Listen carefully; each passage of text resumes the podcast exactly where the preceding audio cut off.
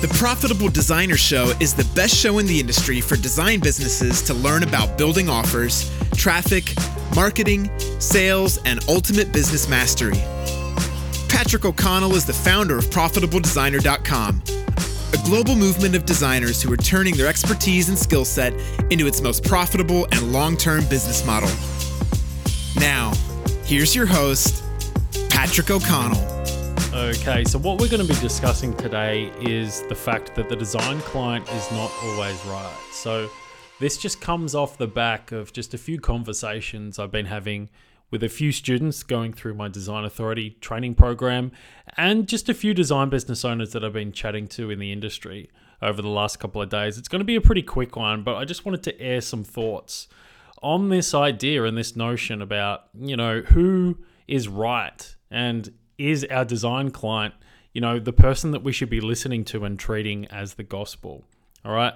Um, obviously, this phrase, the client and the customer is always right, was coined, you know, back in the retail days. So the guy, his name was, I'm just bringing it up now, Harry Gordon, his name was, founder of Selfridges, you know, back in the early 1900s, came up with the phrase, the customer is always right.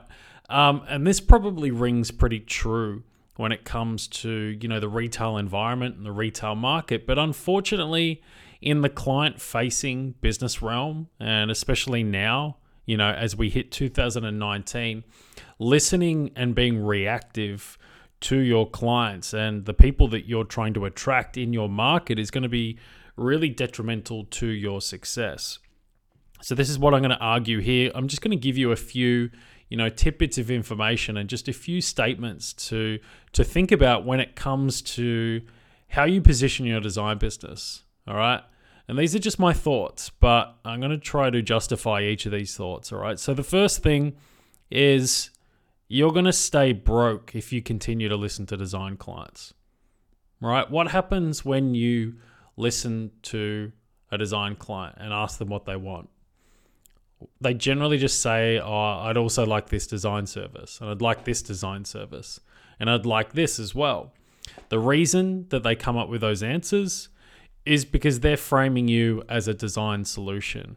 All right, they're not seeing you as a valuable problem solver. They're just seeing you as labor for hire.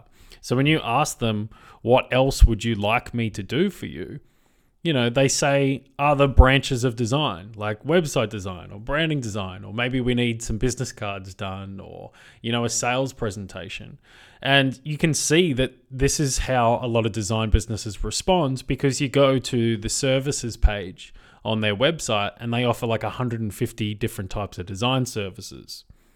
And doing this is the easiest way to dilute, you know, the impact and the value that you can have on the market.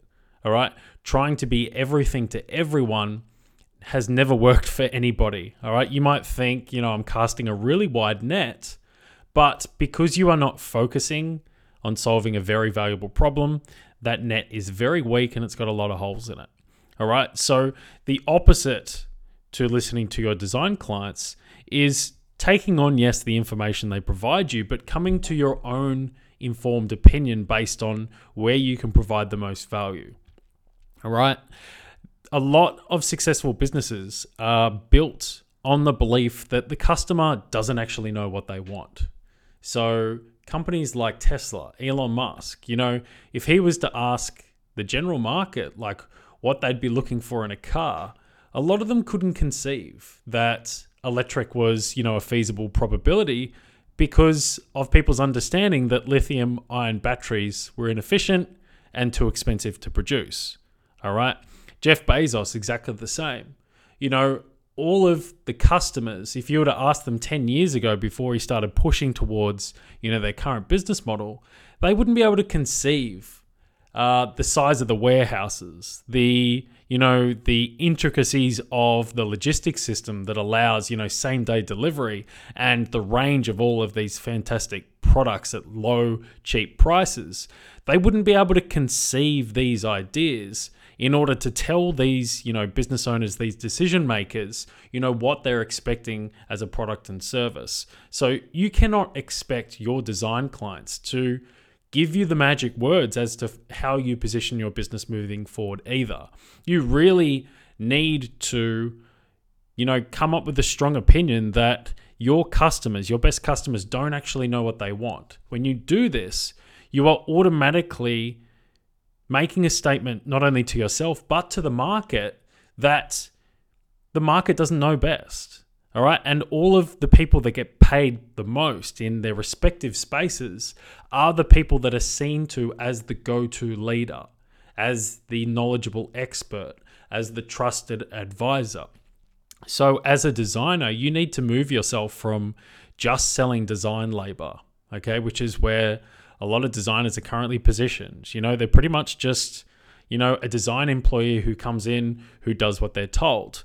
You need to move away from this to becoming a trusted advisor, to becoming an expert that comes into a situation where you have a level of expertise where people look up to you because you're taking on the responsibility. And the only way to take on more responsibility, the only way to solve bigger problems is to understand that the market, their understanding of what they need right now, and what is going to be of the most value to them is not entirely accurate. All right. So, what you need to do is understand that if people aren't willing to fall in line with the way that you do things currently in your design business, it means that your offer or the value that you're offering your market just isn't strong enough. You know, if you're solving a really valuable problem for the market, people respect your opinion. You know, this is why everybody listens to a brain surgeon. If somebody goes in, you know, to a brain surgeon, they have a consultation, and the brain surgeon says, Look, you've got a clot in your brain. We need to operate literally right now. A hundred times out of a hundred, that patient is going to move straight in and go, Yes, doctor, exactly what you say.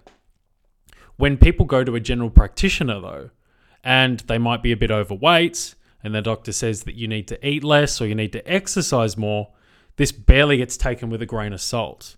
Okay, because it's the severity of the problem, it's the value of the outcome is not as desirable, and the situation is not as painful. Okay, so you can see here that we want to be positioning ourselves as a brain surgeon, as a very specialized expert and trusted advisor in a very narrow you know, uh, bandwidth of specialty. Okay. And this is our responsibility is to figure out, you know, what skill sets do we have, our design skill sets, our understanding of the industry, and overlap those with, you know, the greatest opportunity and the biggest problems our market have and define ourselves as a specialist in this space. The minute that we define ourselves as specialists, it means that we can draw a line in the sand and say, look, you know, I can solve this problem for you, but it gets done my way. All right. The minute that people fall into line with you, they become much easier clients to deal with. They listen to your advice, they follow steps, and more importantly, they are willing to pay you much more money because what you're doing is providing them a valuable outcome and a desirable situation. All right. So, even though, and I will get to the end here, a quick caveat all right, even though we say the design client is not always right, there is one caveat to this. And it is they might not always be right, but their decisions on where to invest generally are. Okay? Design clients might not be good at telling us what they need, but the minute that you offer them something that could be a potential solution, their ability to identify whether it is going to be beneficial or good value to them is generally very sharp. Okay. So you hear a lot of designers saying, you know, my client just doesn't get the value of good design. This is a load of bullshit. And this is not the way to be thinking. If somebody, you know, is of that belief, it means that they don't actually understand what is valuable to the business owner. So business owners are very in tune with identifying and seeing things that could potentially help their business and push them forward based on value. You know, how much something costs, in comparison to what it could pro- probably or you know profitably provide in return. So understand that you know in regards to building an offer, in regards to defining our value as a design business owner and the services that we provide, that we should not be reactive. We should be going out to the market and trying to forecast, you know, the biggest problems that we can solve, not based on what people tell us, but what we see with our own eyes. Okay. But when it comes to, you know, people judging and determining whether our offer is valuable or not, the only opinion that matters is not ours as the designer, but it is the decision makers themselves. So that's it for today, guys. Hopefully, this has provided you a bit of insight as to you know how to think about you know the engagement and the relationships you go through with your design clients on a day-to-day basis um, any questions you have about building a desirable design offer you know building a better design business model feel free to reach out. Patrick at profitabledesigner.com that's it for today guys. See you soon